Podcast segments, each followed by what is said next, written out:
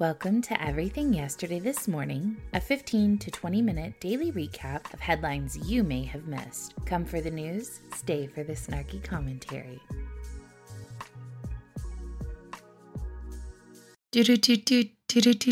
Good morning. Welcome to Wednesday's edition of Everything Yesterday This Morning. I'm your host, literally Heather. Um, I've got a lot to cover in a short period of time because I'm running late today. Um, okay, so, we all know that Donald Trump was indicted on 34 felonies yesterday for hush money payments to Stormy Daniels that supposedly violated campaign finance laws.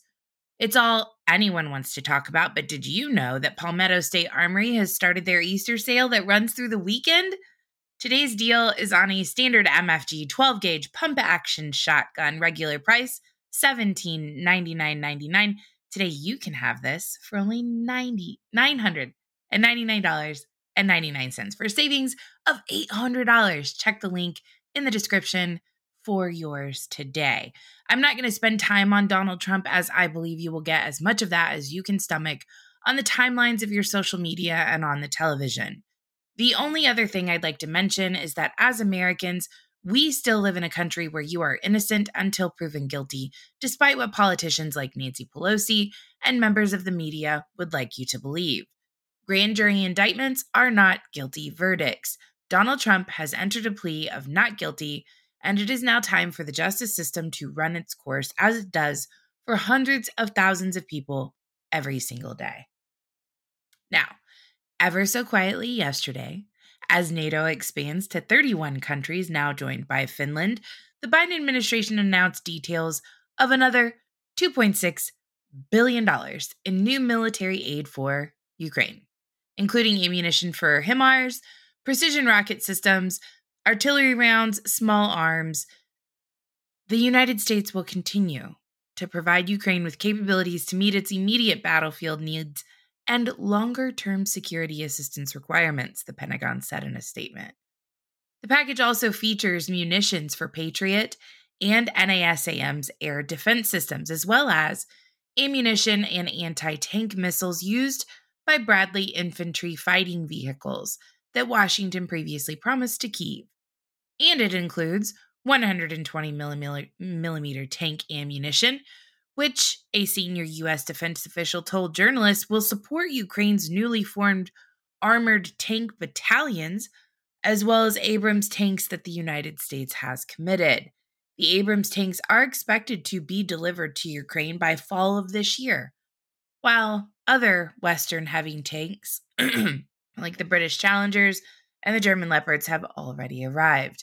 Most of the aid, $2.1 billion, comes in the form of Ukraine's Security Assistance Initiative funds, which pay for procurement of equipment from the defense industry. The remaining 500 million is drawn from existing US stocks, meaning it will arrive on the battlefield sooner.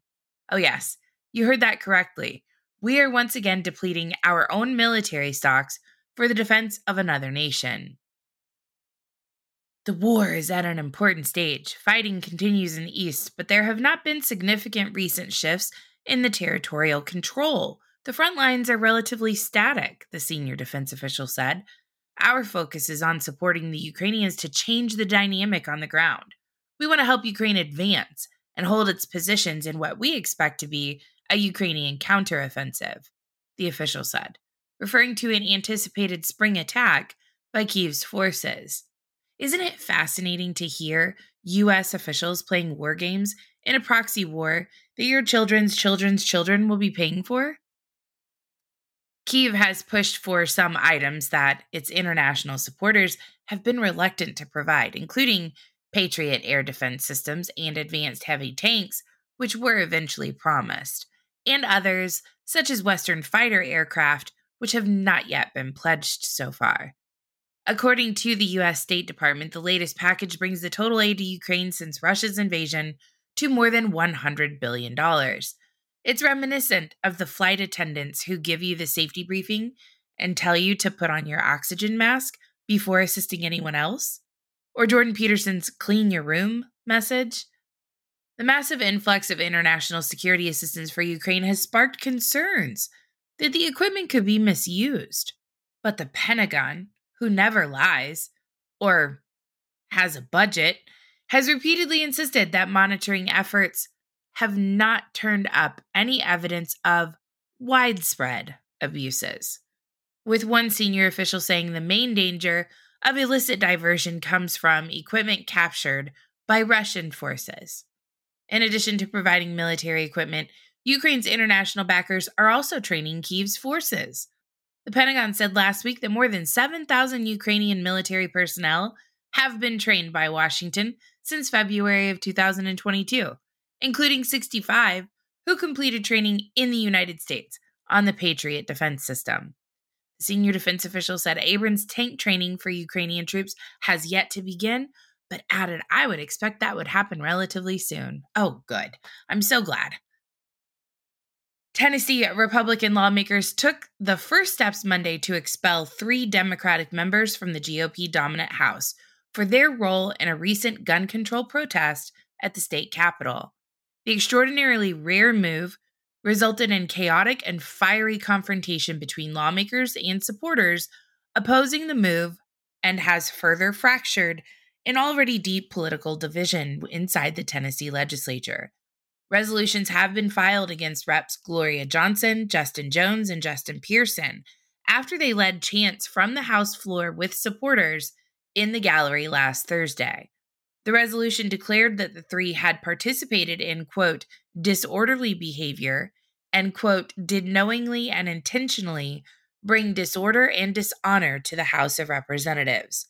Republican Representatives Bud Hulsey, Gino Bulso and Andrew Farmer are the ones who filed the resolutions. They successfully requested Monday that the House expedite the process and vote on the resolutions Thursday. Despite support from the Republican supermajority, their request sparked outrage among supporters watching in the gallery. Their loud jeers led House Speaker Cameron Sexton to demand that they be removed by state troopers. Also, during the turmoil, several lawmakers engaged in a confrontation on the House floor. Jones later accused another member of stealing his phone and trying to, quote, incite a riot with his fellow members. Sexton deemed Jones out of order and cut off Jones's microphone. Hundreds of protesters packed the Capitol last week calling for the Republican led state House to pass gun control measures in response to the Nashville school shooting that resulted in the deaths of six people. As the chants echoed throughout the Capitol, Jones, Johnson, and Pearson approached the front of the House chamber with a bullhorn. As the three shared the bullhorn and cheered on the crowd, Sexton, a Republican, quickly called for a recess. He later vowed the three would face consequences. Meanwhile, House Minority Leader Karen Camper described their actions as, quote, good trouble, a reference to the late U.S. Rep. John Lewis's guiding principle by Monday, Sexton confirmed that the three lawmakers had been stripped of their committee assignments and said more punishments could be on the way. A few hours later, House Republican Caucus Chairman Jeremy Faison referred to Jones as the quote, former representative during the evening session. Pearson and Jones are both freshman lawmakers. Johnson has served in the House since 2019. All three have been highly critical of the Republican supermajority. Jones was temporarily banned from the Tennessee Capitol in 2019 after throwing a cup of liquid at a former House Speaker Glenn Casada and other lawmakers while protesting the bust of a Confederate General Nathan Bedford Forrest inside the Capitol. Expelling lawmakers is an extraordinary action inside the Tennessee Capitol. Just two other House members have ever been ousted from the chamber since the Civil War. What do you guys think about this? Let me know on Twitter if you think these committee members should be first stripped of their committee uh, memberships, and further, if they should be expelled from serving. They were elected officials. So I start to have a problem with that. Um, furious at US efforts that cut off access to technology to make advanced computer chips, China's leaders appear to be struggling to figure out how to retaliate without hurting their own ambitions in telecoms, artificial intelligence, and other industries. Chinese leader Xi Jinping's government sees the chips, which are used in everything from phones to kitchen appliances to fighter jets, as crucial assets in its strategic rivalry with Washington. And efforts to gain wealth and global influence. Chips are the center of a technology war. One Chinese scientist wrote in an official journal in February China has its own chip foundries, but they supply only low end processors used in autom- automobiles, appliances, etc.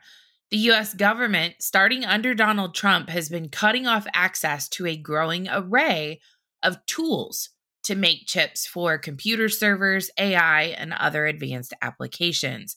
Japan and the Netherlands have joined in limiting access to technology they say might be used to make weapons. Xi, in an unusually pointed language, accused Washington in March of trying to block China's development with a campaign of, quote, containment and suppression.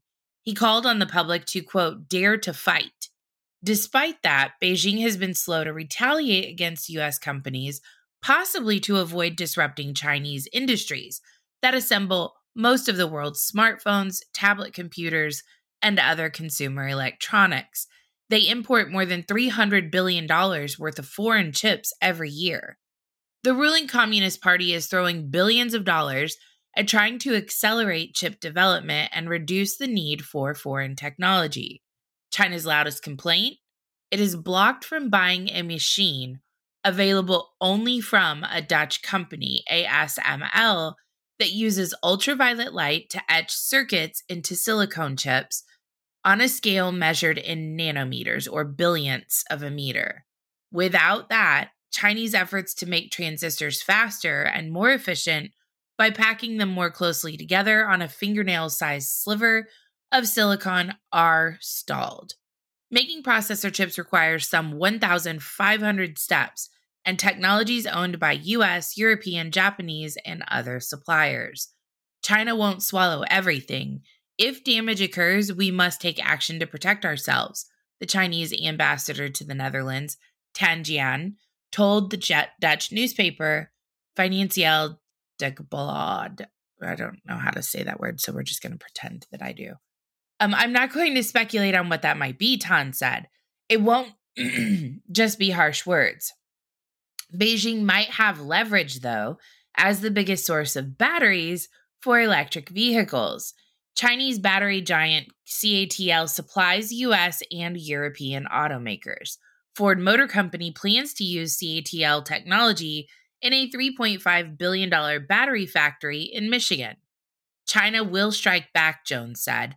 What the public might see is China not giving the US batteries for electric vehicles. Chinese alarm grew. excuse me, I'm so sorry, guys. After President Joe Biden in October expanded controls imposed by Trump on chip manufacturing technology. Biden also barred Americans from helping Chinese manufacturers with some processes.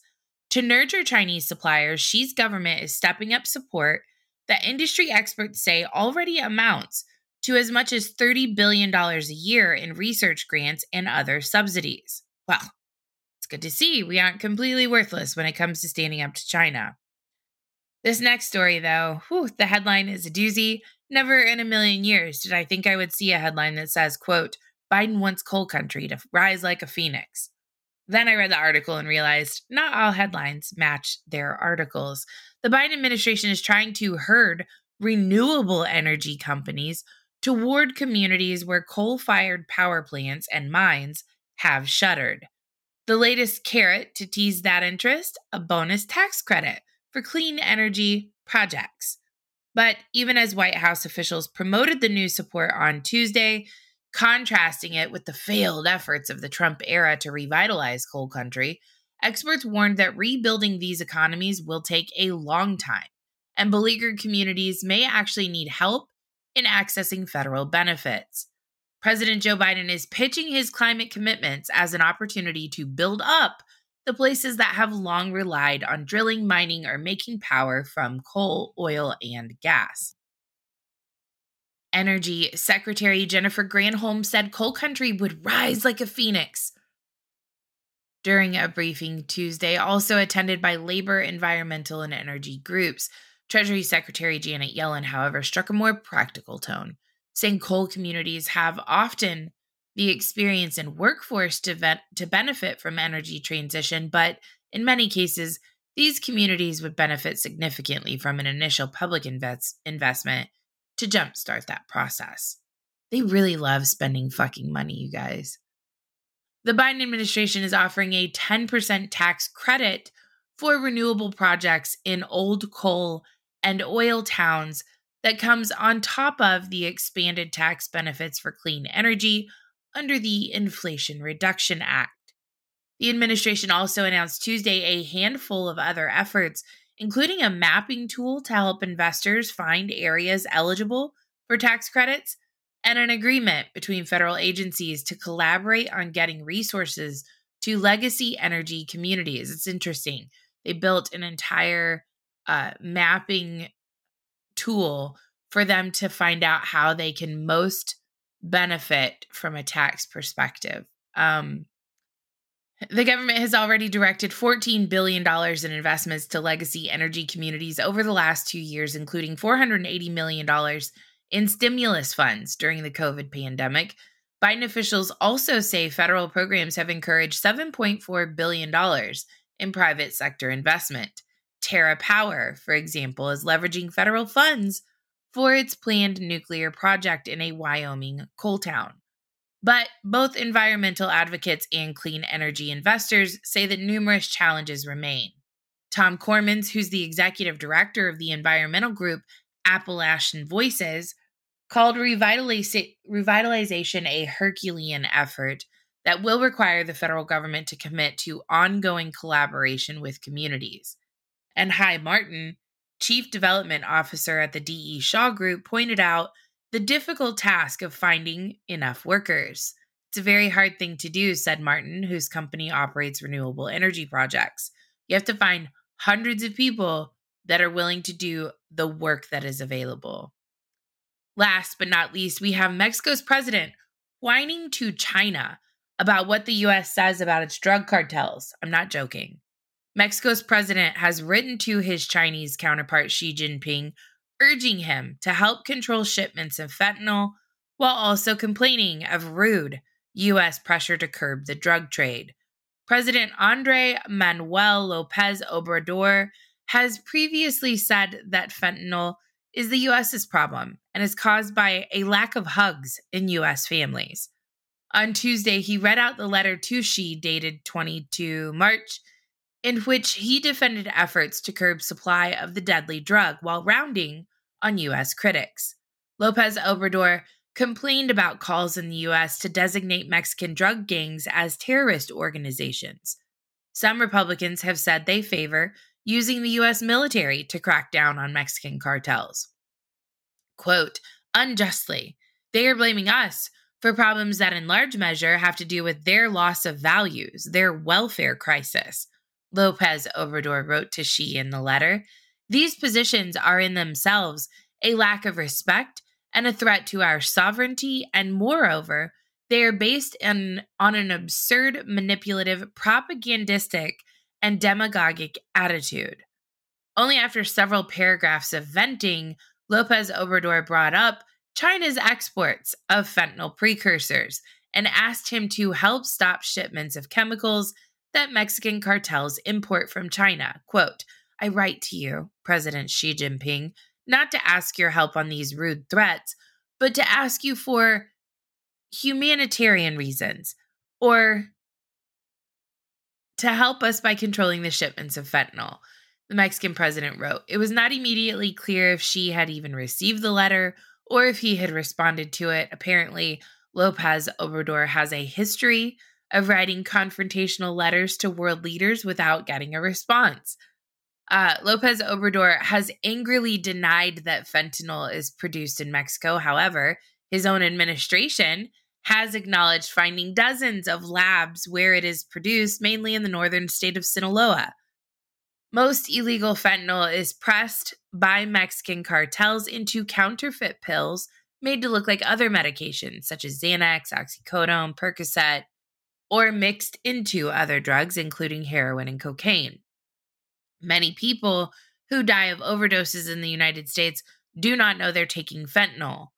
Lopez Obrador doubled down on his advice to strengthen family values in the United States on Tuesday. He claims that Close knit families have allowed Mexico to avoid a fentanyl crisis, though the country has a huge problem with domestic methamphetamine consumption. I would tell them, for example, to keep their children at home longer. Don't kick them out of the house, keep them at home for two or three years more, he said during a news conference. That is your Wednesday edition of Everything Yesterday This Morning. Tonight we have uh, three chapters. Uh, we've got about six chapters left, I think, of uh, Waco. And you are welcome to join us 10 15 Eastern Standard Time on Twitter Spaces. If not, I will see you guys on Friday. I don't do Thursday morning shows anymore uh, because of book club. I love you guys. You take care. Have a great day. If you like today's show, be sure to subscribe and turn on notifications so you never miss an episode. Also, please don't forget to check out shouseinthehouse.com and never forget that free men do not need permission from any government. Have a great day.